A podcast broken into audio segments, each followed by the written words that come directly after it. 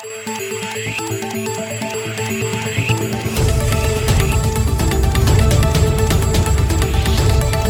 et bienvenue à cette nouvelle édition de Santé, Sciences et Développement, le magazine scientifique de SciDev.net en partenariat avec votre radio. Au micro, Sylvia Coussan. Au menu cette semaine, au Niger, un premier cas du variant Omicron de la Covid-19 a été enregistré. Les autorités sanitaires du pays ont sonné l'alerte et appellent la population à se faire vacciner.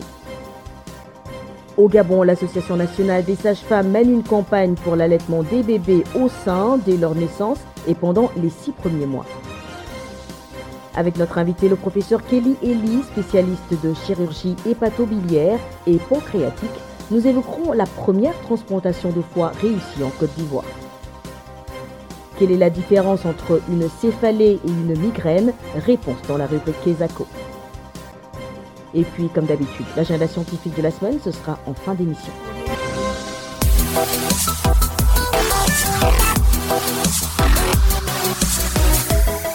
Au Niger, un premier cas du variant Omicron de la Covid-19 a été enregistré.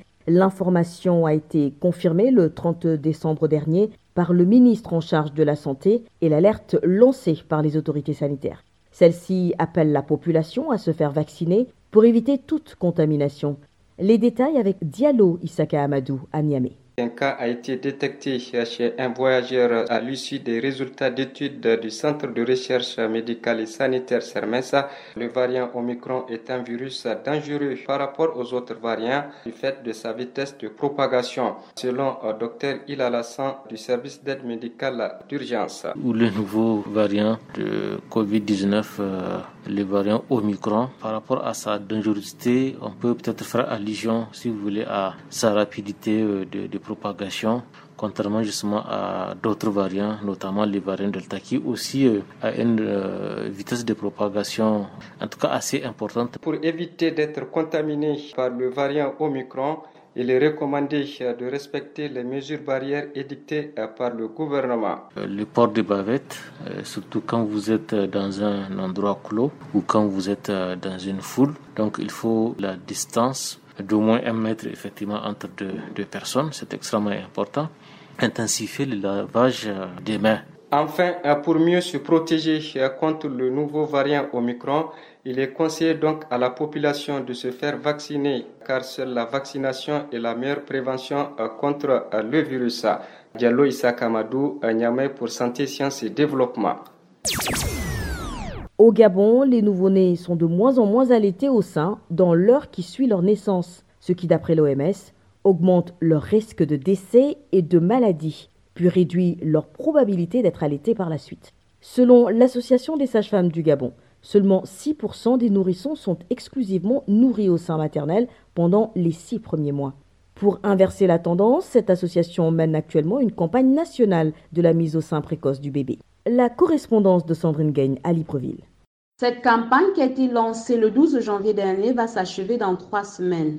Elle vise à sensibiliser les sages-femmes dans le but de renforcer leur capacité sur l'importance de la mise au sein précoce des nouveau-nés qu'elles mettent au monde. Docteur Anita Ikogu, présidente nationale de l'Association des sages-femmes du Gabon, explique. La mise au sein précoce, c'est le fait de mettre le bébé au sein juste après l'accouchement. Ça veut dire si on peut faire ça dans la demi-heure qui suit l'accouchement, avant les deux heures, on va dire. Le plus tôt on met euh, le bébé au sein, euh, le plus tôt déjà euh, du point de vue affectif, il y a une bonne relation entre la mère et l'enfant. Deuxième point, c'est que le bébé a besoin d'être nourri rapidement après sa venue au monde.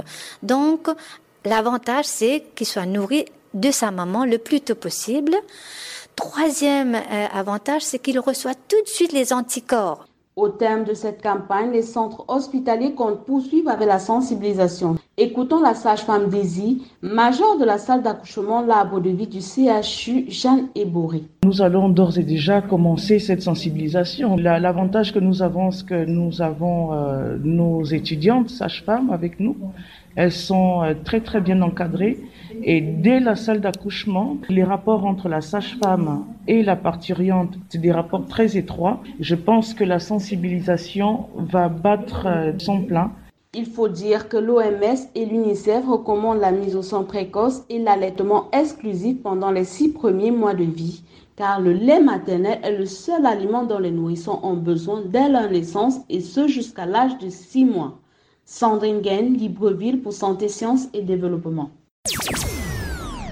En Côte d'Ivoire, la première transplantation de foie a été effectuée le 27 décembre dernier à l'Institut de cardiologie du centre hospitalier universitaire de Trècheville. Près d'un mois après cette opération réussie, la patiente se porte bien. C'est du moins ce qu'affirme notre invité, le professeur Kelly Eli, spécialiste de chirurgie hépatobiliaire et pancréatique du CHU de Trècheville. Le professeur Kelly, qui fait partie de l'équipe médicale ayant effectué l'opération, répond aux questions de Issia Kanguesson à Abidjan. Professeur Kelly, près d'un mois après l'opération que vous avez réalisée avec une équipe pluridisciplinaire, comment se porte le patient que vous avez opéré? Cette opération à savoir la transplantation hépatique, a été réalisée. Elle a donc concerné deux patients, un patient qui est donneur et un patient, ou précisément une patiente qui est receveur du greffon qui a été pris sur le donneur. Aujourd'hui, le donneur est sorti et euh, le receveur se porte bien. Nous envisageons, si tout se passe comme on le prévoit, sa sortie en début de semaine prochaine. Sur le plan scientifique, qu'est-ce que cette opération représente pour la Côte d'Ivoire et pour le continent africain?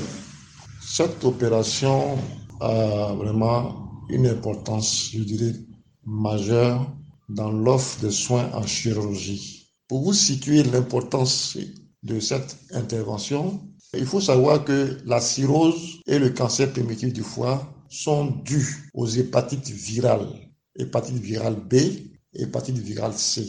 Et l'hépatite virale B sévit non seulement en Côte d'Ivoire, mais en Afrique de l'Ouest à l'état endémique. Pour vous donner un chiffre, 12% de la population en Côte d'Ivoire est porteur du virus de l'hépatite B. Quand on prend l'Afrique de l'Ouest, on estime qu'environ 15% de la population est concernée par l'hépatite B. Vous voyez, pour 410 millions en Afrique de l'Ouest, ce que ça représente. L'Afrique de l'Ouest est le deuxième foyer mondial de l'hépatite B. Donc c'est un gros problème de santé publique auquel s'attaque ce traitement. La cirrhose et le cancer que vous, vous, traitez aussi à votre niveau par une opération chirurgicale euh, qui n'est pas très fréquente sur le, le continent. La transplantation hépatique est une opération qui est compliquée, est une opération qui est lourde. Elle est compliquée en ce sens que elle va s'attaquer au foie qui est le plus gros organe du corps humain.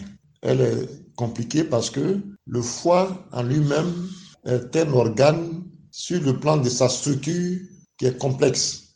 Et enfin, le foie est un organe qui contracte des rapports avec euh, des structures essentielles comme la veine cave inférieure.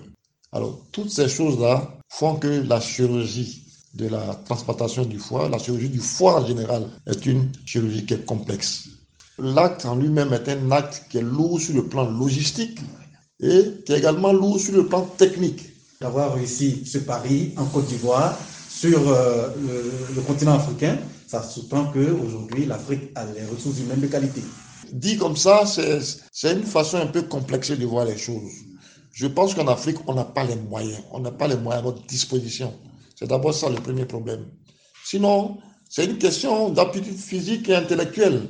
Hein? Donc, je pense qu'il n'y a pas de monopole à la connaissance.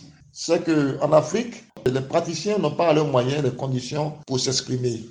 Et je pense que ce genre de situation-là va euh, donner à réfléchir à nos dirigeants et euh, nous soutenir dans ce type d'activité. C'était le professeur Kelly Eli, spécialiste de chirurgie hépatobiliaire et pancréatique, interviewé par notre correspondant ici à Kinguesson.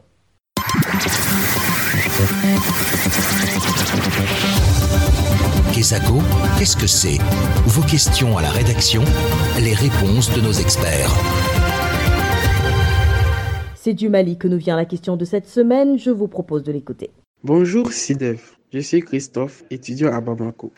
Je souhaiterais que vous m'aidiez à comprendre la différence entre une céphalée et une migraine. Laquelle des deux est la plus préoccupante? Merci. Rendons-nous tout de suite à Bamako où nous attend notre correspondant Mardoché Boli. Bonjour Mardoché. Bonjour Sylvie, bonjour très chers auditeurs. Vous êtes notre correspondant au Mali et vous vous êtes rapproché d'un spécialiste pour répondre à la préoccupation de notre auditeur. Sylvie, c'est une question essentielle car selon l'Organisation mondiale de la santé, les céphalées ou céphalalgies comptent parmi les affections du système nerveux les plus répandues. Écoutons le médecin Ousmane Lee. La céphalée ou mal de tête euh, correspond à une douleur euh, ressentie dans la région crânienne, c'est-à-dire au niveau de la tête. La céphalée, peut en exister deux types. Il y a ce qu'on appelle les céphalées de type primaire et les céphalées de type secondaire. Les céphalées de type primaire ne sont pas provoquées par d'autres pathologies. Par exemple, quand on fait le paludisme, on a mal à la tête. Donc le mal de tête que nous avons dans le cadre d'un palud ou une autre maladie est une céphalée secondaire, c'est-à-dire suite à une autre cause. Par contre, la migraine est en revanche une maladie, une vraie maladie qui se manifeste par la répétition des crises. Il y a une douleur. Le fait qu'elle soit unilatérale ou bilatérale est facultatif euh, très souvent. Mais ce que nous pouvons dire par rapport à la migraine, c'est que c'est une douleur forte elle est gênante et elle s'accompagne très souvent de signes comme la photophobie, la phonophobie ou euh, la gêne liée à des odeurs qu'on appelle le photophonophobie qui peut être la gêne liée à la lumière, au bruit et aux odeurs. Alors avec la migraine, on peut aussi voir des signes de nausée, de vomissement ou les deux peuvent être observés malheureusement. Quand on compare les symptômes de la migraine et de la céphalée des tensions, on peut trouver que un côté fait plus mal que l'autre. Donc quand on a la migraine, on a soit le côté gauche ou le côté droit qui fait plus mal que l'autre. Et pour la céphalée, cela n'existe pas. Et pour la migraine, il y a ce qu'on appelle sorte de battement du côté où il fait mal, c'est-à-dire une pulsation. C'est comme des coups de marteau dans la tête ou comme si quelqu'un est en train de taper. Donc ça, ça arrive dans la migraine. Il n'y a pas ça dans la céphalée où la céphalée, elle est vraiment diffuse. Il y a l'intensité. Pour la migraine, vraiment, c'est de modéré à sévère. Or, pour la, céphalée, c'est de léger à modéré. la migraine, elle est augmentée par l'effort physique. Quand on fait un effort, vraiment, c'est comme si ta tête va exploser. Pour conclure, on a la durée de la crise et sans traitement. Une migraine non traitée va durer de 4 heures à 112 heures. Et une céphalée peut durer de 30 minutes à 7 jours. Mais ce qui est très important, c'est que la douleur migraineuse, elle est plus intense que euh, la céphalée. Voilà donc Sylvie, c'était les explications du docteur Ousmane Lee, ex-directeur général de l'Agence nationale de télésanté et d'informatique médicale. Merci Mardoché. Je rappelle que vous étiez en ligne de Bamako au Mali. Chers auditeurs, si vous aussi souhaitez nous adresser une question, une seule chose à faire, appelez, écrivez ou laissez un message vocal au numéro WhatsApp suivant, le plus 221 77 846 54 34. Je répète, le plus 221 77 846 54 34. Votre question, vous pouvez aussi nous l'envoyer par email. L'adresse email, c'est celle-ci podcast.sidev.net. Podcast s'écrit P-O-D-C-A-S-T et Sidev s'écrit S. C-I-T-E-V. Je répète, podcast sidev.net. Vos questions et commentaires sont attendus à ces différentes adresses à tout moment de la journée. L'agenda. Place à Virgile Aissou pour nous faire découvrir l'agenda scientifique de la semaine. Bonjour Virgile. Bonjour Sylvie, bonjour chers auditeurs. Alors que retenir à l'agenda cette semaine?